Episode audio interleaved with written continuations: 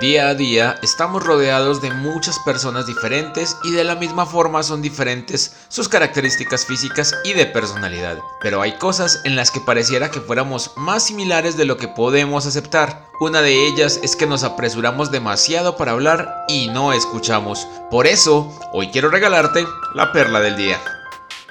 Nacemos básicamente escuchando.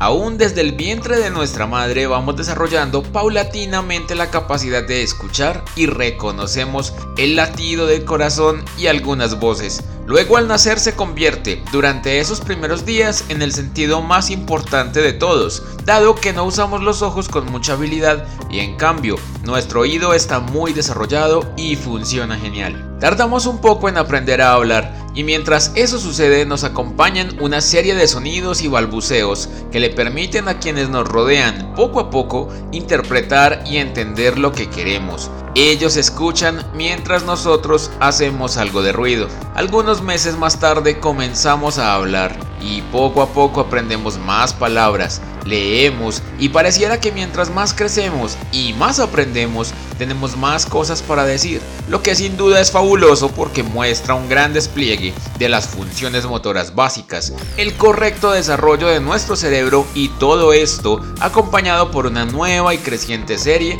de habilidades sociales que nos enseñan a comportarnos en el lugar donde estamos. Pero creo que un poco sorpresivamente, mientras más y mejor hablamos, menos escuchamos. Es como si nuestra voz nos hiciera olvidar que hay otras personas y que ellos también tienen cosas para decir que son muy importantes y creyéramos que nosotros debemos tener toda la atención.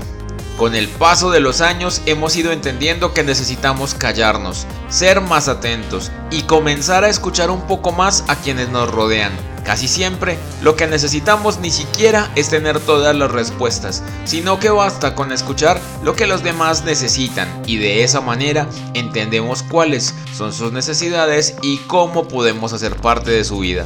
La semana pasada hablábamos de la sabiduría y de cómo ser felices con lo que tenemos nos hacía más sabios, pero como todo gran poder también implica una gran responsabilidad, está en nuestras manos poder transformar positivamente la vida de otros. Hoy te invito a hablar menos y escuchar mucho más. De seguro te sorprenderá todo lo que podrás recibir y cómo eso cambiará la actitud de los que te rodean. Gracias por escuchar esta perla. Te invito a buscar más para tu vida en Spotify o en Anchor.fm y recuerda compartirla con tus amigos. Te invito a que me sigas y a que conversemos en Twitter e Instagram donde me puedes encontrar como arroba eldontao. Nos escuchamos mañana.